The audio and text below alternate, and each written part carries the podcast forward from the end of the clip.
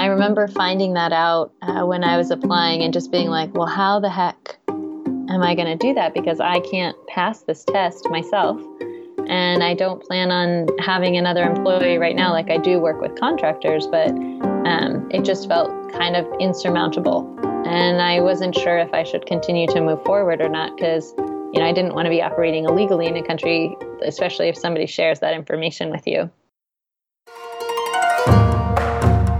You're listening to the Live, Work, Play Japan podcast, where we talk to the most inspiring teachers, freelancers, and entrepreneurs in Japan so you can learn the secrets of their success.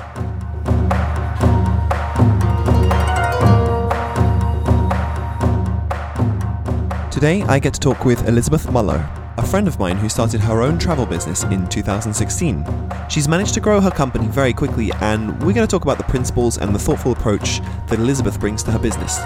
She's always keeping the needs of her customers at the center of every decision she makes, and we could all learn a lot from Elizabeth's entrepreneurial journey in Japan.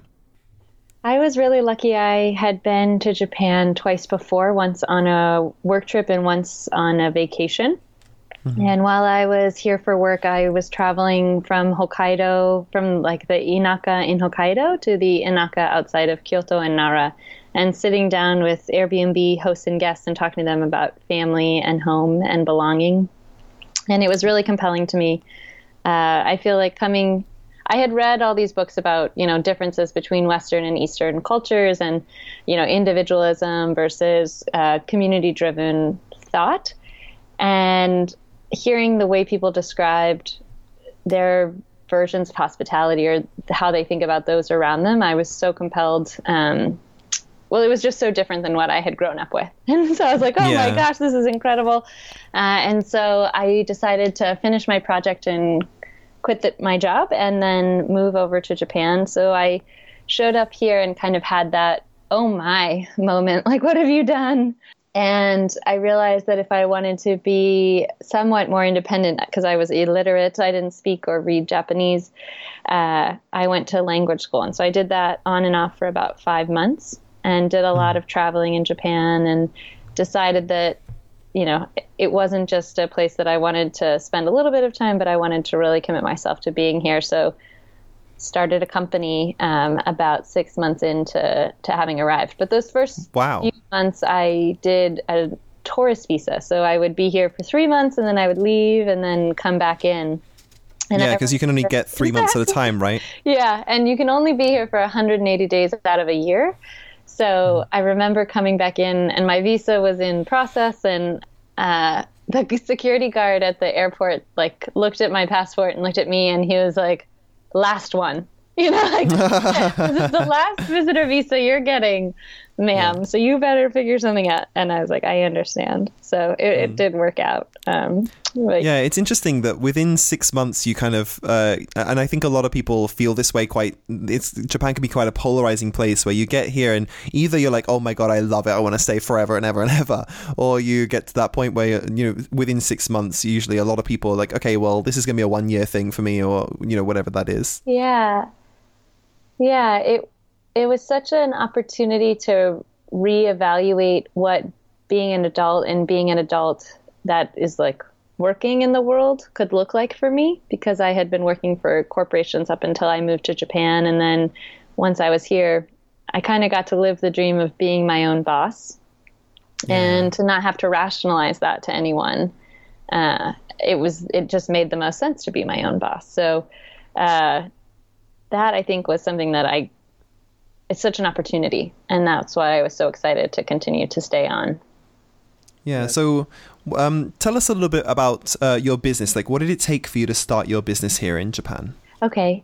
So, I'll zoom out. My business is basically a travel agency. I mean, that's the easiest way to describe it. And mm-hmm. uh, it focuses on getting people to parts of Japan that they haven't heard about yet via their interests. So, you know, I'm not necessarily advertising that this place is new and undiscovered, but I'm saying that this place has a really quality experience that you're going to connect with and, and make your trip to Japan more meaningful. So, it involves me getting to know Japan as well as I can and me getting to know the traveler as well as I can, and then matching those two things together. Wow, that's And- really nice, and it seems like um, a really good kind of service for people who want to want to experience Japan in a more real way. They don't want to just go on, you know, TripAdvisor and go, okay, so I'm going to Kyoto, so I'll definitely go to Kinkakuji, and I'll go to you know just all the normal touristy places where all the tourists hang out. Yeah, and I'm not to say that some of those touristy places don't have value, which is fun because once you get to find out what somebody's interested in, if somebody's like a gold leaf fanatic, Kinkakuji is perfect for them. You know, it's like, yeah, this this temple was gold leafed and it's got three different types of architecture on each tier, and you know, it's built to represent the eastern side, which is the afterlife. I mean, there's so much more to it. Um, Right. but having experienced it when it's crowded, I can understand that you can be like, I don't get it, and just move on. Um, but yeah, so that's that's the other fun part about getting to know the people is that um, you can make the justification for why a touristy place is either worth their time or not worth their time. Um, and, And yeah, So, what was the process like for you, like uh, deciding that you wanted to start your business, and uh, what was it about, you know, doing something like travel uh, or tours for people, trying to find these interesting places for them to see? What was it about that that kind of, hooked me. you know, yeah. that hooked you, and made you want to do that? I read a book called Springboard, and it was about redefining your definition of success. And we had to do an activity, which maybe you want to do with me together right now, because Oh, I, okay, I let's can tell it. you. Okay, great. So it's uh, fill in the blank. And it's meant to focus on intrinsic motivation. So Mm-hmm. for you, the more you blank, the more you love to blank. What would your answer be? Um, I, I guess.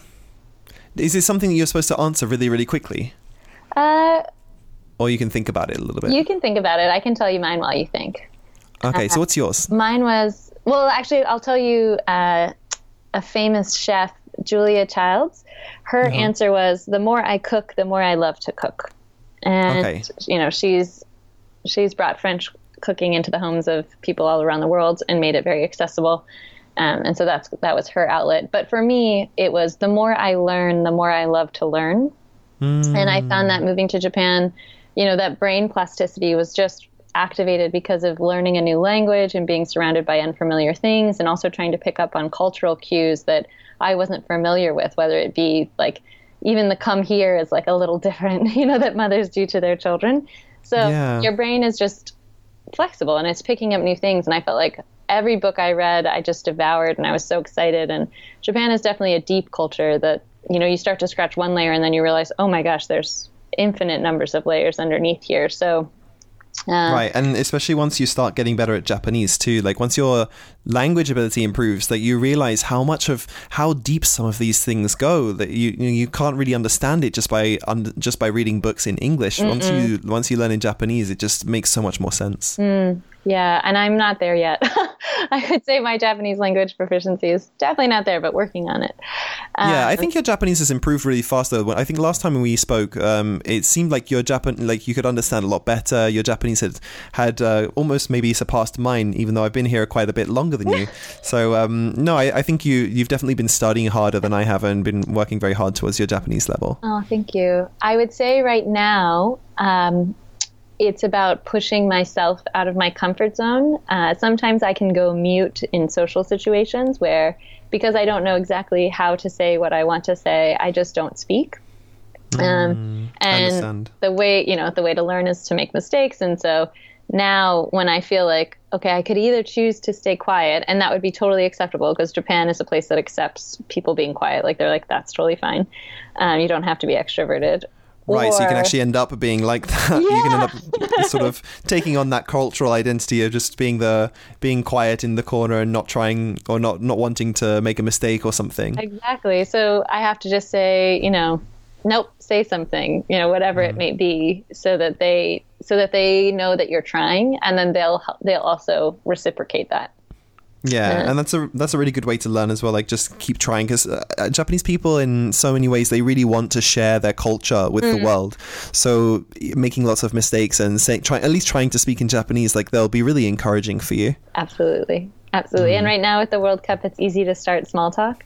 You know, oh, did yeah. you see this or did you see that? Or yeah, very very easy to talk about that kind of stuff with uh, with Japanese people, especially like Japan uh, beat Colombia in the game recently, and it was just like the whole country erupted into this. Oh my god, football is a thing, like or soccer, you know, as you call Americans call it, like oh my god, it's a thing, and people just went crazy about it because all of a sudden Japan was playing on the world stage in a big way. Absolutely. And all the positive press that they've been getting for cleaning up in the stadium after the game yeah. is over.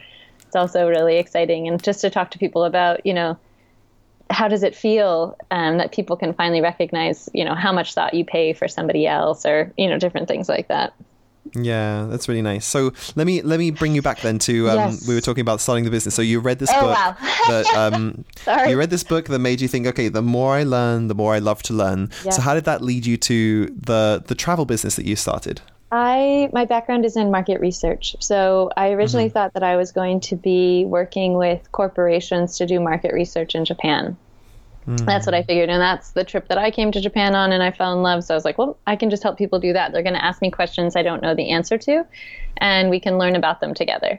And I have done uh, research trips for corporations, and they're so incredibly fun. I mean, it's it's a lot of work. You're doing both focus groups and then you know like experiential study, but uh, I found a niche, I guess, with travelers that were coming over and just trying to give them that experience of what it's like for me to travel around Japan and learn and discover and um, share that knowledge with them.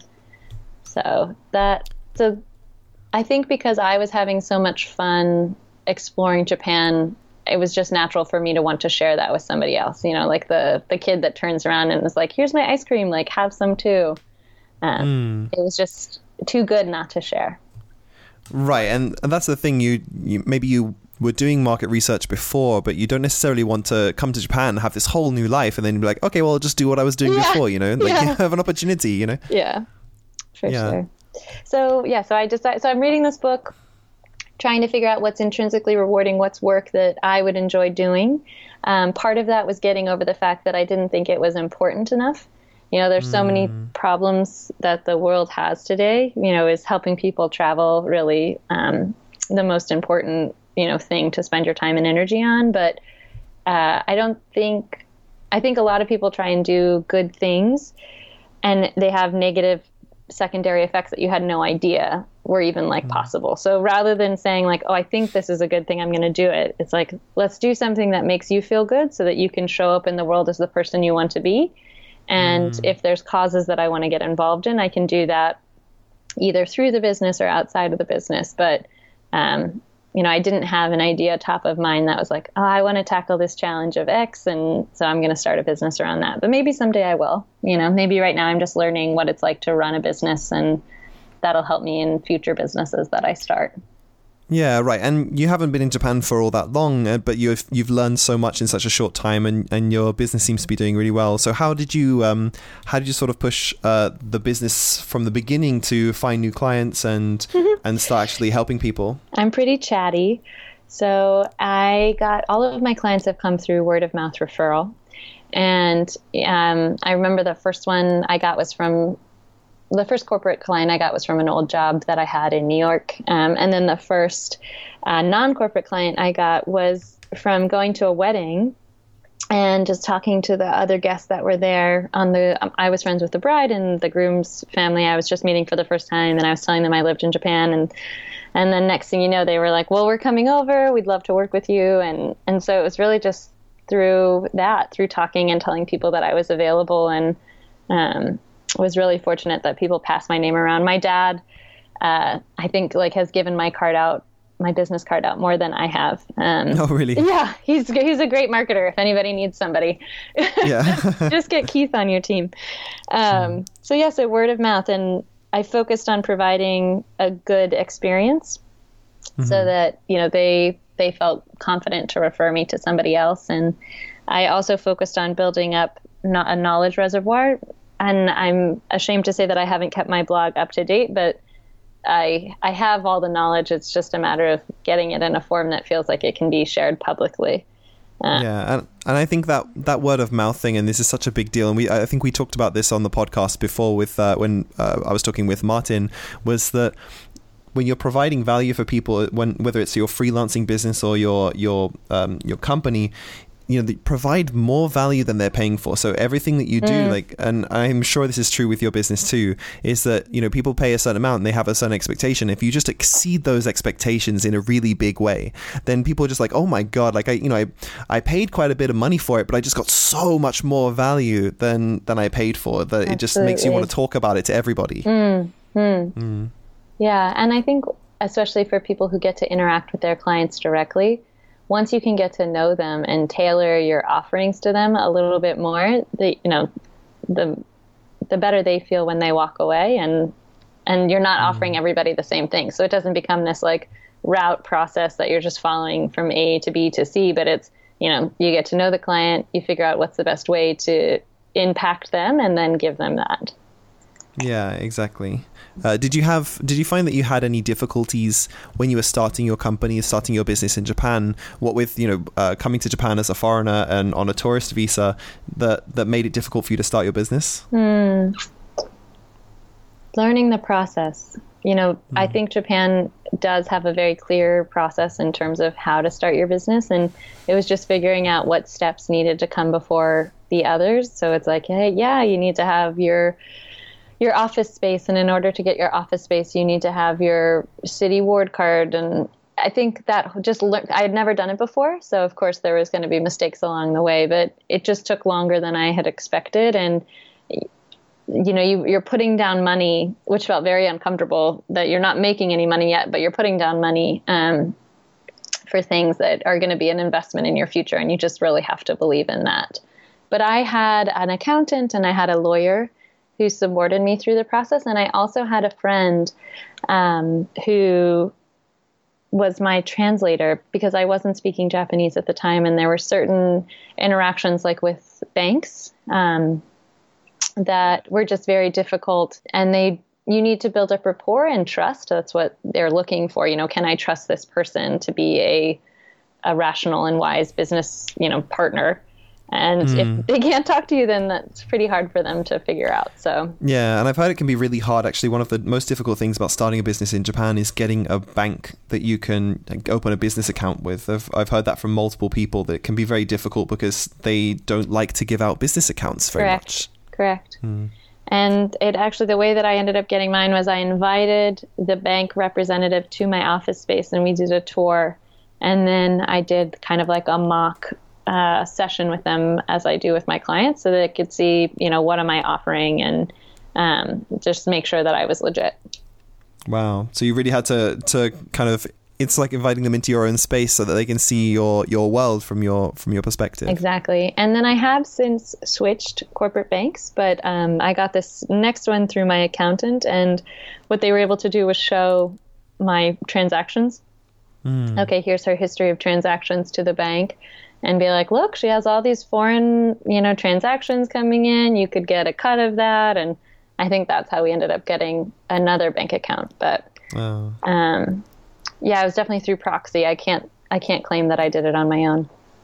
Yeah, and it seems like there are a lot of complicated um, procedures that you have to go through. Like just not only just getting a bank, um, of course you have to have an interpreter to help you if you're you know, if you can't speak Japanese to like almost like a native level. Like even if you're fluent in Japanese, these this is you know setting up a business. Nuanced. This is talking to yeah yeah very nuanced, very difficult. Lots of uh, Japanese words that will be very specific to that kind of thing. So even if you're a very confident Japanese speaker on everyday things, um, th- those things will be very difficult to do. I would imagine so. Yeah when I finished the process, which took about eight months, and it doesn't have to take that long, but I was just a little slow on certain things and I was coming in and out of the country. And I interviewed six other foreign entrepreneurs on their experience of starting a business in Japan and kind of compiled that. And I'll share it with you so that you can share it with other people because it really goes through in a timeline format of what I did and when, and, you know, when I was paying cash and, and whatnot.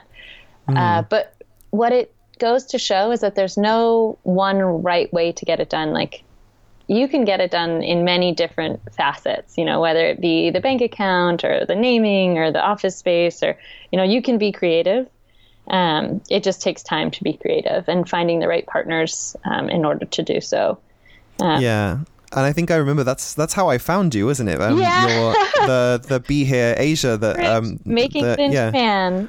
yeah, exactly. I, I remember finding that and think, and I remember it had a breakdown of how much money you had spent on your lawyer and your accountant. And I think I messaged you and said like, "Wow, you could have done that a lot cheaper." Because I, at the time, I, I I had been talking to people about the same thing for for making my own company, and um, they've been saying like, "Oh yeah, well your lawyer's going to charge you like double or triple, or you know they're going to take a big cut for themselves." And I thought, well, you know, I, I guess um, on some level you you have to think how much are you willing to do by yourself and how much do you want to spend to guarantee that you'll get the thing done because a lot of people might go through that whole process and make some mistakes and then they're stuck with those mistakes for the rest of their company's lifetime sure right? sure mm. yeah i definitely uh, I used money as a band aid for sure. I was like, oh, please, I can't do it myself. Please help me. Um, but if I could have done it myself, that would have been amazing. But I asked yeah. for help and, and they were great, great partners. Yeah, excellent. Um, so, what was the time uh, in your your business life cycle in Japan that you sort of felt like you'd hit rock bottom and had like a really terrible, uh, terrible day, or something terrible happened that threatened your business? Like, what was something like that for you? Japan has uh, regulations around travel agencies, and they have uh, licenses that you have to get in order to to operate and and to get that license, you have to take a test, and um, the test is only in Japanese. It's offered once a year in September, um, and they have different ones depending on if you're working on inbound or outbound or. Um, yeah, and if you're taking people to temples, there's a different, you know, certification for that. And I remember finding that out uh, when I was applying and just being like, well, how the heck am I going to do that? Because I can't pass this test myself and I don't plan on having another employee right now. Like I do work with contractors, but um, it just felt kind of insurmountable. And I wasn't sure if I should continue to move forward or not because, you know, I didn't want to be operating illegally in a country, especially if somebody shares that information with you. Uh, and so, in talking with my lawyer, they were saying, well, the laws are changing. Um, and so even if it's not okay now, it could be okay very soon in the future. I guess they had known what was coming up on the legislative changes around guiding.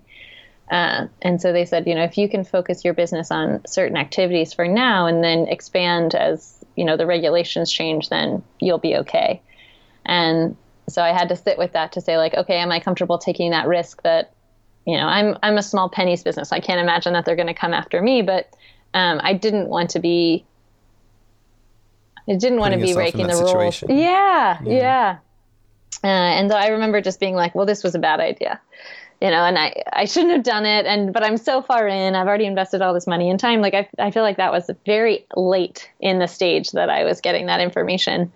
Um, and then you know working for startups in Japan, you're like just or working for startups prior to my time in Japan, it's like okay, well sometimes you just have to break the rules to to get to the other side and, and find new solutions. So, um, so I took the risk, but uh, it turned yeah. okay.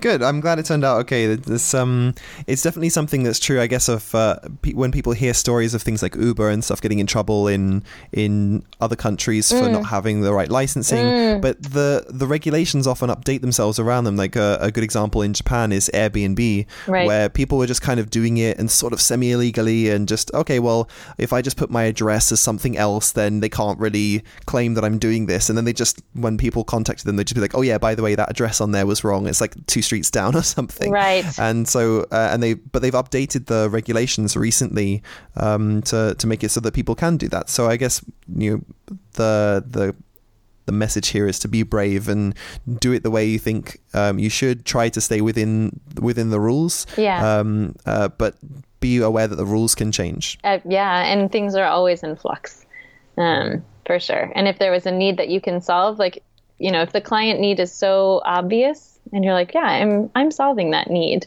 um, mm. then probably the the political and regulatory change will come soon. You yeah. know, soon after. So, what's your guiding principle for your business then? Like, what are the things that you that you think about when you're uh, trying to serve your customers and that you're trying to um, drum up a new business? What are those uh, principles that you act on? Mm.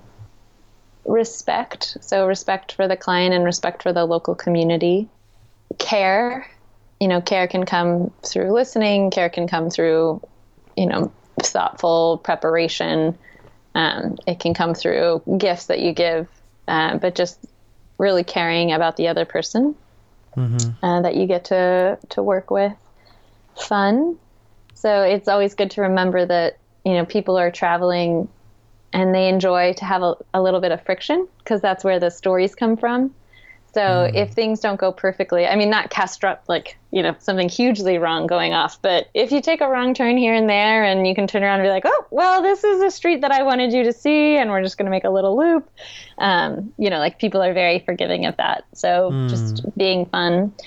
And evolution, I guess, just continuing to think about you know how is the market changing and how are our desires and needs changing and continuing to evolve accordingly Right, and I think that's one of the benefits, especially as a as a foreign entrepreneur in Japan, that you can have is that a lot of Japanese companies get bogged down by the weight of their company. Like mm. they take on too many employees, mm. or they have like old rigid structures that make it very difficult for them to to adapt and change with the new times. Like you can see in the last couple of years, com- like huge companies like um, uh, Sharp, for example, had um, had some financial trouble and got bought out by a conglomerate in Japan because of basically they didn't change with the times. But as mm. a foreigner, uh, we maybe we have more of a, a culture of you know change, adapt, evolve, and and do something different. Mm. Um, so I guess that's a way that you can, as a as a foreign entrepreneur, you can have this advantage in Japan. Absolutely, and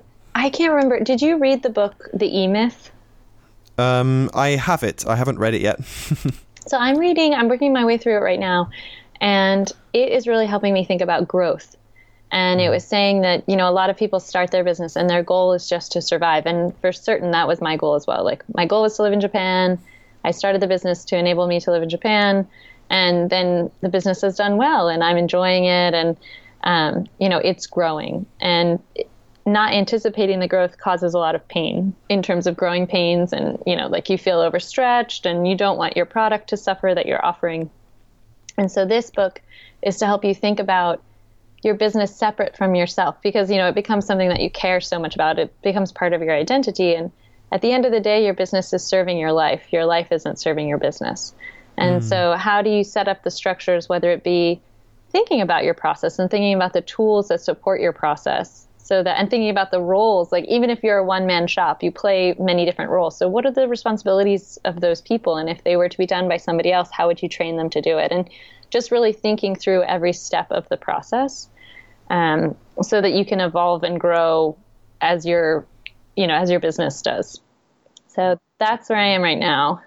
Right, and uh, and I think um, you're right in the sense that people often their mindset is often um, their, or their business is reflected in their mindset. So mm. the way that they think about their business, like if they're in that kind of survival mode, like mm. you know, I just need to make ends meet or something. Mm. Um, often they can feel like uh, maybe afraid to do something uh, new or difficult because they they think, okay, it's not going to work, or you know, I'm not sure if that will work. Um, and I've I've uh, got a friend who had the same situation with his business. As soon as he changed his mindset and thought, you know what, I'm worrying about spending this, you know, fifty dollars a month on this um, this plugin for my website, or I'm worried about, you know, putting my podcast on this server because it's more expensive, or letting my email list get above ten thousand people because then I have to pay more. Yeah, yeah, then I have to pay more, and it's like, but you'll pay more, but you'll make more. So you need to the, your mindset about it needs to needs to adapt and change as your business is growing. That you need to go, okay, well, this costs thousand dollars a month, but you know I'll make seven thousand dollars a month if I just take that next step and go a little bit further. You know. Mm, mm, yeah, for sure.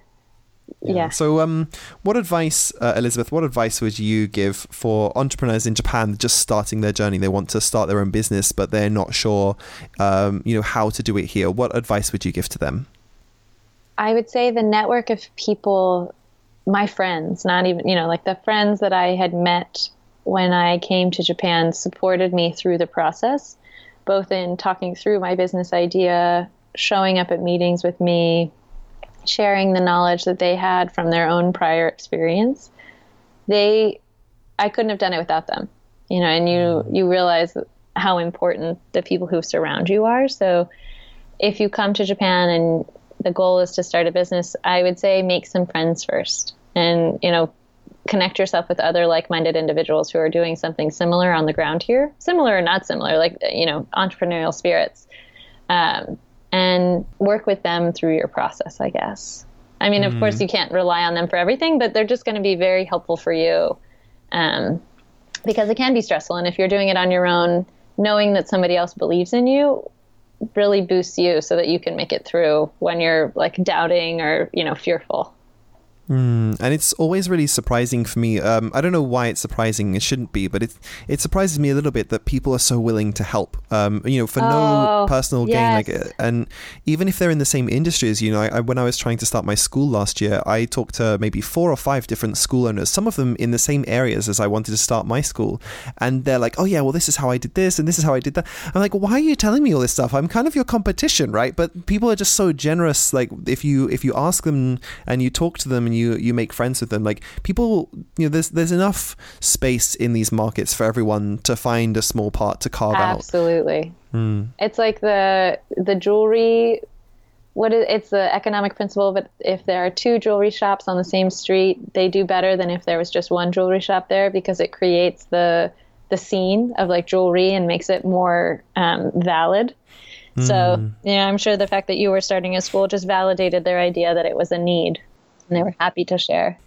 I think Seth Godin talks about this as well, where he says, um, you know, there's a reason why all the books are in the library, like where they're all in the same place, because people can't, they don't just buy one book, they might buy many books, and so having the books next to each other, it's like you know, you'll you'll see all of them when you go to the library, and you go, oh, I'll buy this one today, and maybe I'll buy that one next week, you know, so it's, uh, you know, maybe.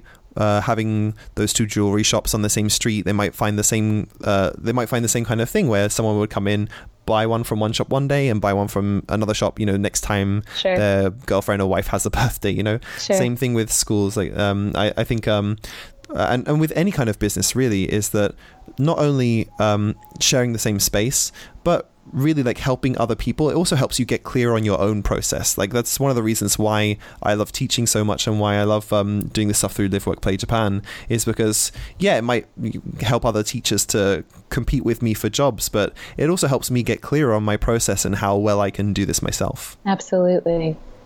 Yeah. It's a really good. And I agree that I was surprised by the generosity. So it's good to remind ourselves that people want to help. Yeah. Thank you so much, Elizabeth. Um, uh, I'd like for people to be able to find you and find your business and and uh, you know the kind of work that you're doing. So please share with us, like, um, where can people find you? Where can people connect with you? Sure. So the website is behere.asia. And I would say if you are on social media, the best one to follow us on would be Instagram. And it's the same, behere.asia. And I uh, love to document everywhere I go and all the new discoveries I find along the way. So if you're looking for, you know, rough recommendations of things to do, you can just go to the Instagram and find photos that speak to you. And I've geotagged or written in the comments, you know, so that you can find it for yourself um, to share that knowledge. I'm so glad that I could talk to Elizabeth on the podcast. If you're interested in travel to all the hidden places in Japan that only the locals know about, at the very least you should follow her on Instagram. Now, I want to ask all of you listening what you think of the new direction for Live Work Play Japan. Martin and I originally built this website to help people get teaching jobs, but as Martin's no longer in Japan and I've changed so much in the past few years, now I want to inspire people to believe that you don't have to be a low paid Eikaiwa teacher or ALT to stay here, either in the short or the long term. You really can do what inspires you, and in many ways, Japan is ready for that kind of change that foreigners here have been talking about for decades. If you have any questions that you'd like to be answered or any comments, go ahead and send them to charlie at liveworkplayjapan.com and maybe I'll answer some of them on the podcast. If you're enjoying the show, maybe you'd like to recommend it to a friend who would benefit from listening.